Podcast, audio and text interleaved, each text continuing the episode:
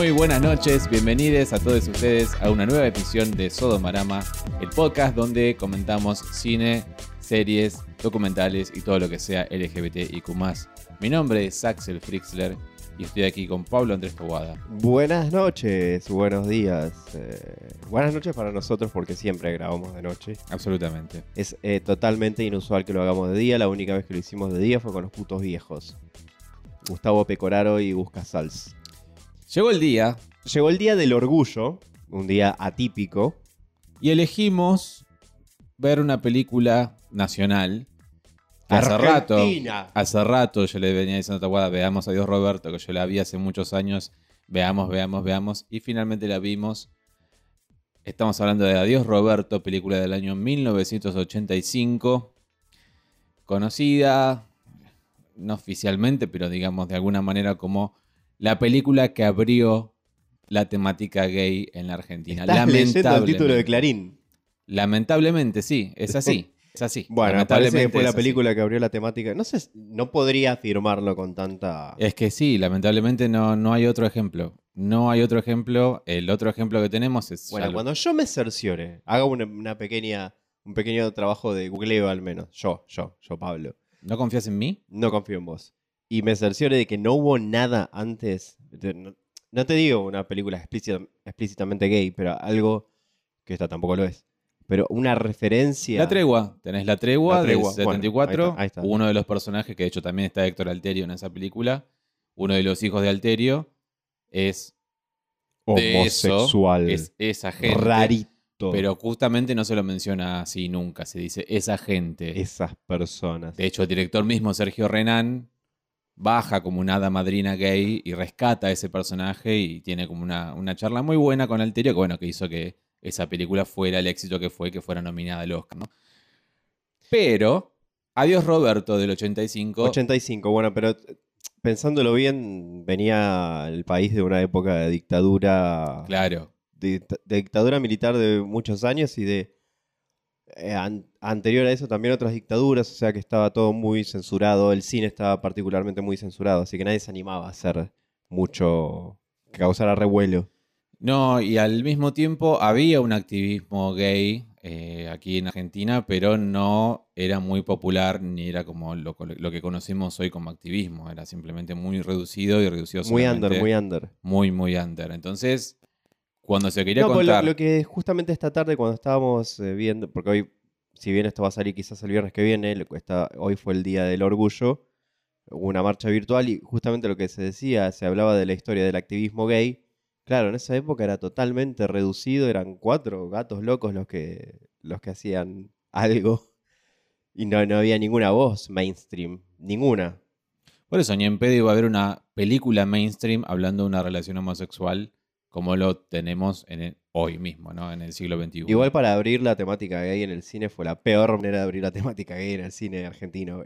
Espantosa la película desde todo punto de vista. Adiós, Roberto es una película pésima desde todo punto de vista, sí. Pésima, no, no, no para los estándares de hoy, pésima para la época. Pésima para el cine en general. Sí, o sea, para el cine todo. Si, si la jugamos con la vara de, bueno, era otra época, es pésima, es ridícula, es, es mala, mal dirigida, mal actuada, mal iluminada, mal, mal, todo lo que pueda estar mal está mal. Así y la es. música es espantosa, por Dios, la música. Pero ¿por qué la estamos comentando, Pablo? No tengo la menor idea para decir eso, supongo. Supongo que parecía eso, ¿no? Pero también es porque Por una parte, véanla porque está en YouTube, gratis, está ahí para que la veamos, la vimos en YouTube. Y ah, al menos para conocer un poquito la historia del cine argentino en cuanto a la temática gay. ¿No? Que Sí, para a mí me parece muy triste que, o sea, obviamente somos un país que tiene una, una industria de cine importante y es triste que la mención que te dice de la tregua, adiós Roberto, otra historia de amor que es posterior simplemente por un par de meses. Por un pa- Vos fíjate esto, la- lo- l- que esta película que, que acabas de nombrar, Otra historia de amor, que es una película gay, con meses de diferencia, como vos acabas de decir, que es muy buena en comparación. Que, que no, no, que es una, una historia de amor entre dos hombres. Claro. Mostrada así. Por eso, Un digo, día es, tenemos que hacer sobre, ese, sobre esa película. es triste que estos pocos ejemplos haya y es incluso te diría más triste, que salvo después un personaje, creo que es el personaje de Julio Chávez en esta película con Lucina Brando, creo que es Historia de una señora, o Crónica de una señora, no me acuerdo cómo se llama, pero es esta película donde, donde él es el personaje que es el amigo de Lucina Brando, que se da a entender que tiene una relación con otra persona, con un, con un, con un chico cubano o extranjero. Y desde ese momento, creo que fue 88-89, hasta el 2001, con Vagón Fumador de Verónica Chen, no hay otra película LGBT en el cine nacional argentino. No hay, no existe. No hay otra mención, al menos mainstream. Y si, la hay, por favor, le pido oyentes que me la pasen, por favor, para eh, orientarme un poco. Pero yo no pude encontrar desde el 89-91, que es esta última mención que digo, pasando todo el menemismo y llegando al 2000-2001 con Vagón Fumador, que ni siquiera es muy buena ¿Cuál es película. La, la que vimos y que no, No, nos yo, gustó? que el de- vos la, la- la termin- o sea, la yo la terminé- era pésima, sí. claro, yo la terminé de ver solo, vos... eh, ¿Y qué te pareció cuando la viste? No, no. Mala, no. es mala. Es muy adelantada a su época, que es el año 2000, porque tiene cosas como sexo homosexual en un cajero, un trío bisexual tiene más adelante, pero es malísima la película. A mí no me gusta. A mí no me gusta, me parece fea desde todo punto de vista. Pero creo que es un poco de la excusa esta Y también. de tampoco esa película puedo considerarla main, está bastante under. Sí, que es mainstream en el cine nacional. Yo y creo que. escúchame, el, eh, Leos Baraglia Una cosa es mainstream, otra Leos cosa es Baraglia comercial. puto. ¿Qué? Leos Baraglia puto. Plata quemada. Bueno, ¿esa de qué año es? 2000. Bueno. ¿Esa sí es mainstream? Claro, pero te digo, yo me dijeron, me refiero a mainstream cuando te digo una película que fue estrenada en un cine. Otra cosa es Y, el cine comercial. No, se estrenó eh, Plata Quemada en un No te cine. dije que no, te estoy diciendo que eso es cine comercial. Estoy hablando de mainstream. No, no, con ese criterio no. Con ese criterio hay muchas cosas que se estrenaron en salas y que no fueron totalmente olvida- olvidadas y oscuras y películas de perrones te puedo decir que se estrenaron en salas y en dos salas. No, no, yo no, no estoy de acuerdo con ese criterio. Mainstream, yo digo sí, cine comercial, Comercial, sí, conocido, importante como esta película, que no me acordaba el nombre, Plata Quemada. Pero esta película, Vagón Fumador, no. Es muy independiente, sí. Por Fue eso. muy independiente. Yo me enteré que existía, está bien, yo no soy un referente del cine, pero me enteré que existía ahora, hace meses y por vos. Y no valió la pena enterarme por una... No, no, no, fue muy decepcionante verla. Yo esperaba decir, uy, no, la verdad que no. Que a alguno le gustará, viste, como eh, vimos también nosotros Miserere, el documental del año pasado, creo. Y a mí no me gustó, qué sé yo. Hay gente que parece que lo adora. No A- sé a mí no me gustó. A mí no, a mí fue muy aburrido. Volviendo a Dios Roberto, volvemos al año 1985, como decías vos, Pablo, época de nuestro, comillas, comillas, comillas, comillas, comillas, destape, Destape. que no lo fue así, no fue como en España, que, que un montón de cosas, pero acá fue como que el destape nuestro era Moria Casas mostrando el culo y, y un poco más. El destape acá me parece que fue más eh, eh, exponer mujeres, ¿no? En bolas, Claro. porque ahí está, eh, correccional de mujeres vino en esa época. Claro, era mucho más exploitation, mucho Claro. más Mostrar minas en bolas. mostrar minas en pelotas y, y sexo y ¿Y sexo. en España y no fue más o menos lo mismo? ¿Cómo? En España, ¿no? Fue más o menos lo mismo el destape. Y pero tenés un Almodóvar en España, que al menos te contaba bien, un par de historias un poco más. Sí, acá faltó eso, ¿no? Claro, Alguien que acá, cuenta una historia. acá faltó ese Almodóvar. Adiós Roberto es una película argentina, dramática, que se estrenó en abril del 85.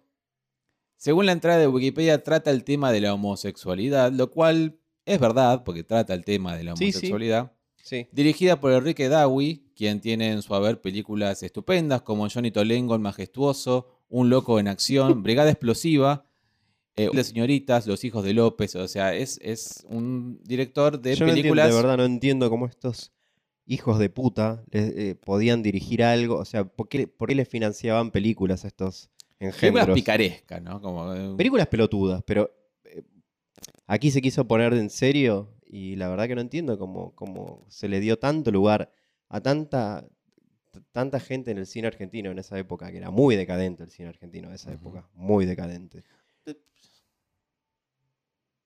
yo- o En sentido técnico audiovisual.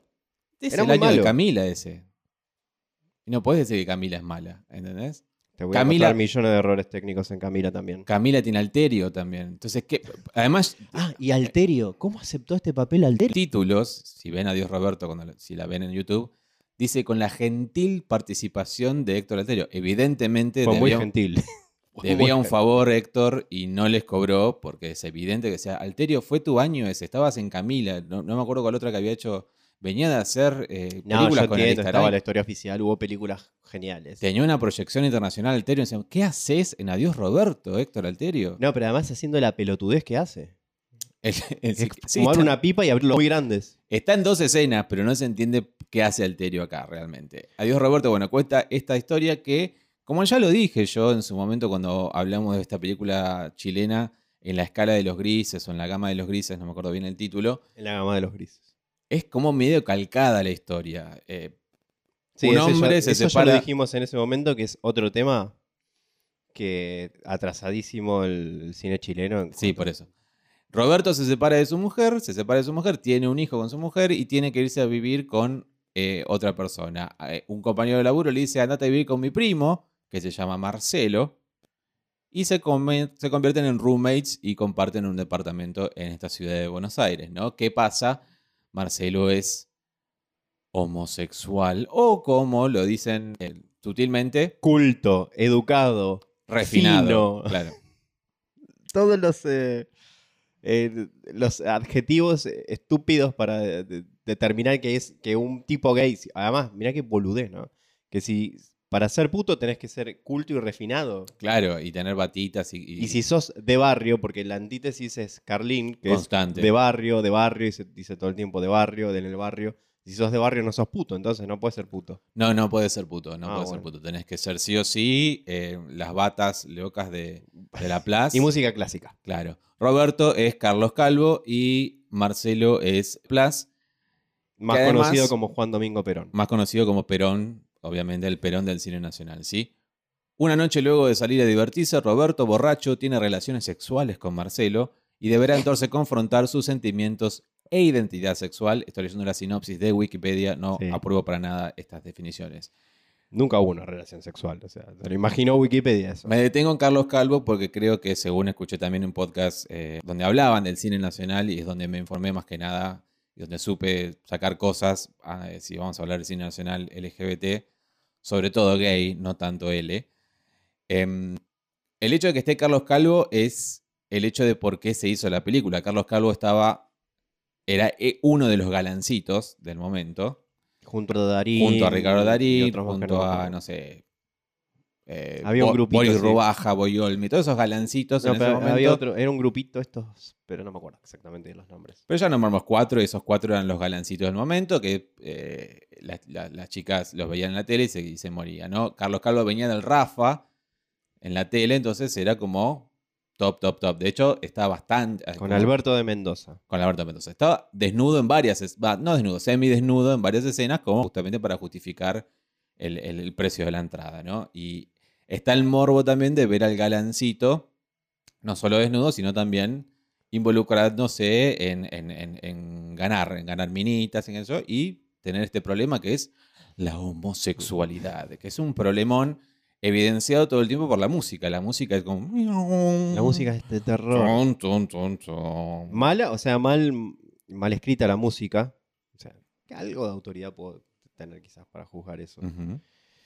Eh, y, y mal puesta en la película en todo, o sea, ridículamente puesta. Vos ves la película y no sabes si es una parodia o si es en serio, o si es una comedia No. que es sátira o, o si esto está o si es un drama, no sabes lo que es. Y la música es tan ridícula y tan forzosamente metida ahí y Pésima, además es mala, eh, mala. adem- eso mal mal escrita y con el volumen tan alto que te muy feo como usan Si estamos hablando de algo feo, triste. me puse algo, porque ya no sé bien por dónde eh, seguir, porque hay tantas cosas feas en, en- en- en esta historia, en Adiós Roberto. Quería destacar también que está escrita, fue escrita por Lito Espinosa, que tuve que realmente buscar porque no sé quién era Lito Espinosa. Ha escrito en cine solamente eh, muy pocas películas. Después ha escrito em, la película La Búsqueda en el 85, más o menos en esa época. Después escribió para Carnevale. Ah, el guion cinematográfico de Almejas y Mejillones, esa Ah, pedorrada del ok. 99 con Leticia Brediche, Uh. Gasalla. Después escribió el Polaquito y después ya medio se cae de la estratosfera, no se sabe bien por dónde. dónde, ahora, ¿no? Sí, no sabe bien por dónde está.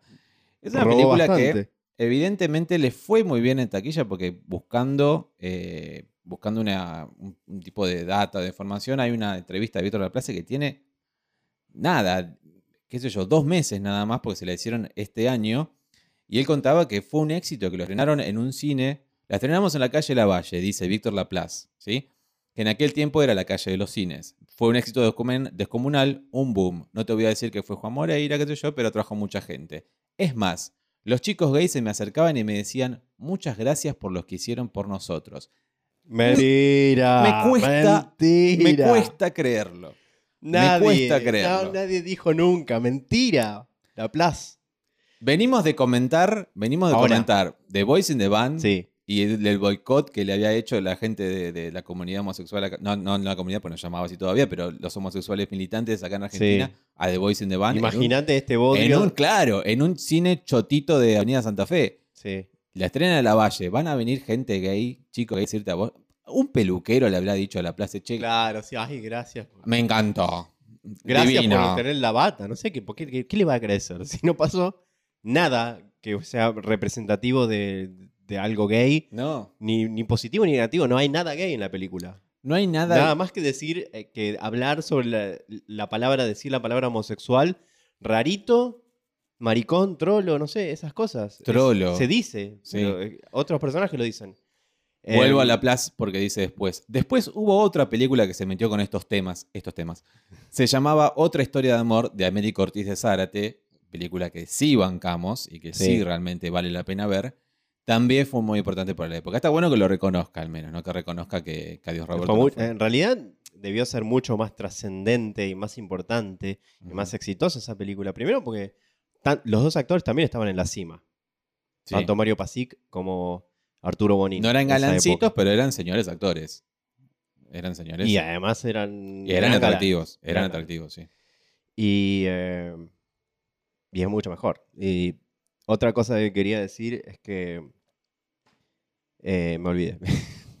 No importa. ah, bueno, no, pará.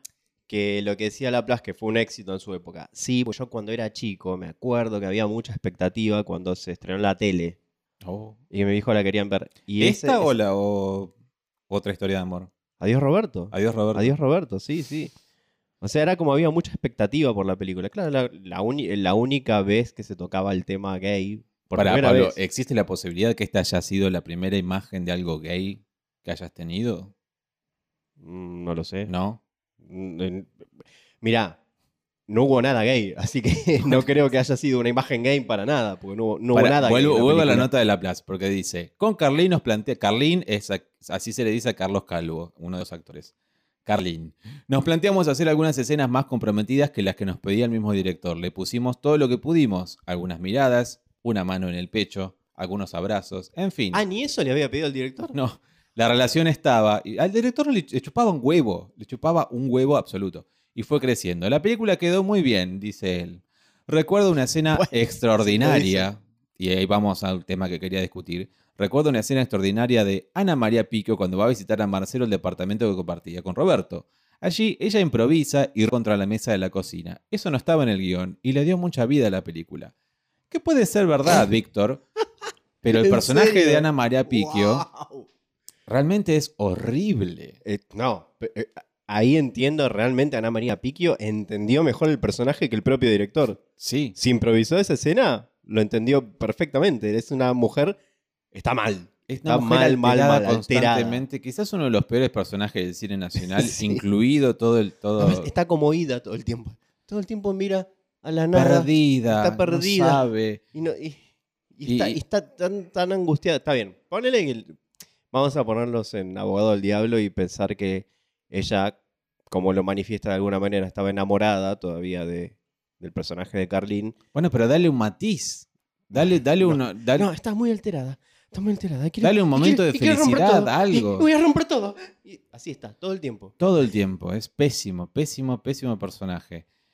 Eh, y realmente es de lo peor de la película, junto con la música y junto con casi todo de la película. Es muy mala. Y Carlín, como vos dijiste una cosa que yo no había notado, porque yo nunca lo vi actuar a Carlos Calvo más que Amigos son los amigos. Yo Hacer sí, Carlín. No vi otra cosa, no vi RRDT, no vi todo lo que vos mencionaste. No vi Drácula. El, el hack tampoco lo vi. Bueno, el hacker ya eso es después de. Bueno, pero ahora que veo que antes del ACB también actuaba mal. Y Nada que ahora vos me dijiste, vos me dijiste, es un actor mediocre. Realmente un actor o mal dirigido ahí. Un galán, es un galán. no, Los galanes no, o un, un- no son buenos actores. Los actores son actores. Los galanes son galanes. Y él es un galán. Y listo. Ya no, pobre, pues ya. Pero eso te lo, o sea, eso es- me voy al carajo, pero los galanes son galanes y el tiempo te da la razón de quiénes son galanes y quiénes perduran y quiénes no perduran. Sí, obvio, ¿no? Hay algunos, sí, hay algunos que son tremendos, que son insalvables como actores, como Por Mariano eso. Martínez. no, no salvables, pero. Insalvables, dije. No, no, pero no digo no insalvables. No, no, no funcionan. Mariano Martínez es insalvable como actor. Pero no, son, no funcionan porque no tienen matices, ¿entendés? O Arnaldo André, ponele. O Mariano Martínez que vos decís. No es que vos decís son malos actores, pero no tienen una. una- No, sí, es mal actor. no tienen vuelo. Mal No, actor. no, mal actor. no, mal actor es. ¿Te acordás cuando hizo la comedia que produjo Axel? Es pésimo el tipo. No puede actuar nada. Y nunca pudo actuar Pero de galán no lo hace mal, ¿entendés? Por eso te digo, son gente limitada, no malos actores. No califican de actores. Son galanes. Son una sola cosa. Galanes. Y acá las partes que le salían bien a Carlín son las partes donde hacía de Carlín. Claro, que le Bien. faltaba decir vos fumá. Le faltaba decir eso, pero bien, en el- eh, le salían bien. Le salían como, les, como clean, pero era totalmente desubicado para la película. Entonces digo, ¿qué estoy viendo? ¿Que es amigos son los amigos? ¿Qué es esta mierda? Horrible. Fuera de lo técnico, como ya dij- dijimos, no hay ni un beso. Hay una, como lo dijo Víctor, una pequeña mano en el Le toca la panza. Lo único que hace es tocarle la panza le, porque le desabrocha la camisa, porque le dice, eh, sacame la ropa. Pero porque está borracho, supuestamente. Una pelotudez. Eh, no, no, es muy mala la película. Le pregunta a Víctor si recibieron algún comentario negativo después del estreno de la película. Y dice que no, que él no lo escuchó, pero en todo caso nos elogiaban, que fue un momento de quiebre similar, ¿por qué no?, a lo que ha estado sucediendo en los últimos tiempos con los derechos de las mujeres. Víctor se subió a un caballo del movimiento gay solamente con una película que no, no quiere nadie. Em, es, es- es así, evidentemente. Sería, sí, sería muchísimo más honesto dijera, sí, la verdad que la película la ves hoy es un desastre, perdón por haber hecho esto, pero era lo mejor que pudimos hacer en ese momento. Eso sería más honesto, ¿eh? ¿Cómo fue tu relación con Carlín después de haber trabajado juntos en Adiós Roberto? Excelente, con Carlín tuvimos una muy linda amistad. Es más, cada vez que nos encontrábamos nos reíamos mucho. Y al despedirnos nos decíamos en broma, como tontos, adiós Roberto. En fin, eso es la opinión de uno de sus protagonistas sobre Lícula. Vamos, si te parece, a hablar de los fantasmas o los, los amigos imaginarios o enemigos imaginarios que se le aparecen a Roberto, el personaje de Carlos Calvo durante la película. Son cuatro o cinco, entre ellos hay un sacerdote, el Sí. padre que lo caga a palos, lo caga a trompadas directamente en su trabajo. Porque sí, porque, Porque sí. sí, la madre, que lo único que hace es Llorar. llorar. Después tenemos mujeres, que es su primera novia, la puta con la cual debutó, encarnada por María Banner, la hermana de, María, de Norma. Leandro. Y después está también eh, Luisito. Luisito, que es Pablo, Pablo Codevila, Codevila. Que, fun fact, creo que Sí. te lo dije mientras lo estamos viendo, me acabo de dar cuenta, en Atracción Peculiar, que es de dos años después, o sea, con Olmedo verdad. Porcel del 87, la última película de. Alberto Olmedo, Es verdad. Pablo Codevila también hace de un personaje hiper homofóbico. O sea, Es verdad. es como que, ¿qué le pasa? Como, Pero además, escúchame, es una película muchísimo más gay en todo sentido. eh, atracción peculiar. Atracción Peculiar hasta Y muchísimo más gay eh, friendly, diría yo. Creo que no la recordás muy bien, porque Yo ya la es la recuerdo, segunda no vez, la ya es la segunda vez que lo decís. Vos no la recordás muy bien. y es extraño, porque. Pero. Vos no la recordás muy bien. Trolón Lo lo- sí, ya sé. Pero es la. Bueno, para otro podcast. Para- lo, no sé lo si para debatimos. otra época, pero es como que creo que no lo ¿Por qué recordás no? muy bien.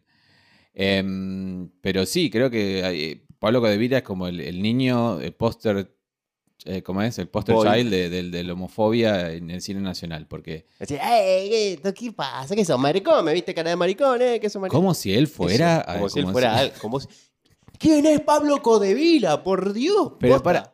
¿De dónde salió Pablo Codevila? Explícamelo. Era un niño actor. Es todo lo que Y sé. que creció pelado. como se puede- lo Sí, creció que- pelado, con pecas. Pero lo que digo es. Y su función siempre fue hacer como el. des- un comic relief extraño. No entiendo bien cómo, qué qué es lo que tengo que sentir con ese personaje.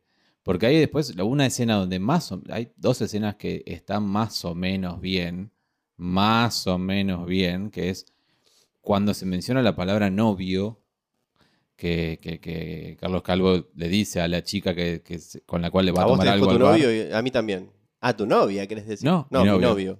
Bueno, mi pareja o vi- vivíamos juntos, dice. Una escena que puede ser reveladora, que yo está como Destruida. destruida por ese personaje imaginario de Pablo Codevila, que es el amigo de la infancia o el amigo del barrio, no sé qué. Después hay como una especie de matón que no queda raro, no queda claro bien que, lo raro que es. Lo secuestran a... No, no, es increíble. Bueno, pero más allá de lo increíble, creo que lo que pasa es que la película se trata más que de una relación homosexual, de la historia de un esquizofrénico, que es Carlos Calvo, Sí. que él mismo dice, va a un amigo psicoanalista aparentemente, o psiquiatra, no sabemos, que es Héctor Alterio, y le dice, yo tengo alucinaciones, veo a mi papá que hace esto, veo al cura, veo a, a mi amigo, veo a la puta. Entonces, bueno, si el propio personaje dice que tiene alucinaciones y esas escenas bizarrísimas que vemos son alucinaciones que tiene el personaje, es la historia de un esquizofrénico. Medicalo, Alterio. Medicalo. O sea, no- Medicalo. no, tiene nada que ver con ser gay o no ser gay, porque podría alucinar con, con su esposa y con su hijo sin ser gay, qué sé yo. Tal cual, tal cual. Vos sabés que esta es la segunda vez que la veo, a, a Dios Roberto. La primera fue en la época, no sé qué año sería, sería 2007, 2006. 1988. Aquí en Argentina era muy popular Fotolog y yo recuerdo que la primera vez que lo vi, después corrí a Fotolog. ¿Dónde lo viste? No me acuerdo. No me acuerdo. No sé, creo que fue ¿Cómo o hiciste en, para verla? o en Volver, Ah, porque sabía ser. que la iban a pasar. O sea, yo sabía que la iban a dar porque vi, había visto en la descripción en la tele que la iban a pasar. Entonces la vi o la vi en YouTube. O sea, ya estaba en YouTube. Pero recuerdo que el impulso fue ir y escribir en un Fotolog, una red social ya extinta, que me había parecido. Y yo cuando escribía y escribí, maravillado por la cantidad de café que se toma en la película. Wow. Víctor Laplace no para de servir café durante toda la película. Asimismo, a la ex mujer de, de Carlos Calvo, a una mina que se aparecen en la noche. Dos giros que eh, aparecen en un momento, sí. Sirve café, café, café, café. Yo digo, esta gente va a tener. Le va a hacer mal tanto café. Y, y- y el personaje de Marapiquio lo invita después a, y toman un café a- con Carlos Calvo. Carlos Calvo va a tomar un Mucho café. café. después- eh, la, la película arranca primero con una canción horripilante que no vale ni la pena mencionar, porque tiene una letra asquerosa que no esperas que termine porque es un asco. Arranca con, un, horrible. pr- con una- un primer plano de un café. Es una cosa que es café constante, café, café, café. Es- Eh, es flojísimo que increíble. no, haya, eh, que no hayan conseguido un sponsor de, de una marca de café, no sé, Café Cabrales, La Morenita, algo. Estuvieron mal, estuvieron mal. Si era tan importante para la trama del café, realmente hubieran zafado de esa manera. Ah, bueno, un y hablando del café y de, y de lo importante de, de las cosas que se consumen en la película para la trama. La leche. Vos sabés que eso también me. Es tremendo. Volviendo a ese post que te digo de Fotolog, un conocido que tenemos en común, que es Fabio Fidanza, que est- estudió crítico de cine, que yo, me hizo, me hizo conocer en ese momento y no lo he visto en ningún otro lado ni lo he escuchado en otro lado. Los inuendos o las insinuaci- insinuaciones raras que hay en el personaje de Marcelo, de Víctor Laplace, de su homosexualidad. Y hay tres que son muy claras, como vos decís en un momento. Él toma, abre la heladera y toma del pico mientras eh, Roberto Toma- está no, tomando. agarra con las dos manos Con las dos una manos. botella y toma del pico mientras Carlos Calvo toma un vaso de leche. toma un vaso de leche. Después tenemos a eh, Marcelo, el personaje de Víctor Laplace. Pará, También, pará, pará. Quiero decir esto. Y después, en un momento, cuando Carlos Calvo vuelve a la casa que compartía con su mujer, con su ex mujer, ella le da café, le da café porque el café es fundamental, y le dice, no tengo leche. Y claro, porque ella es mujer, no tiene leche. Dios, Dios.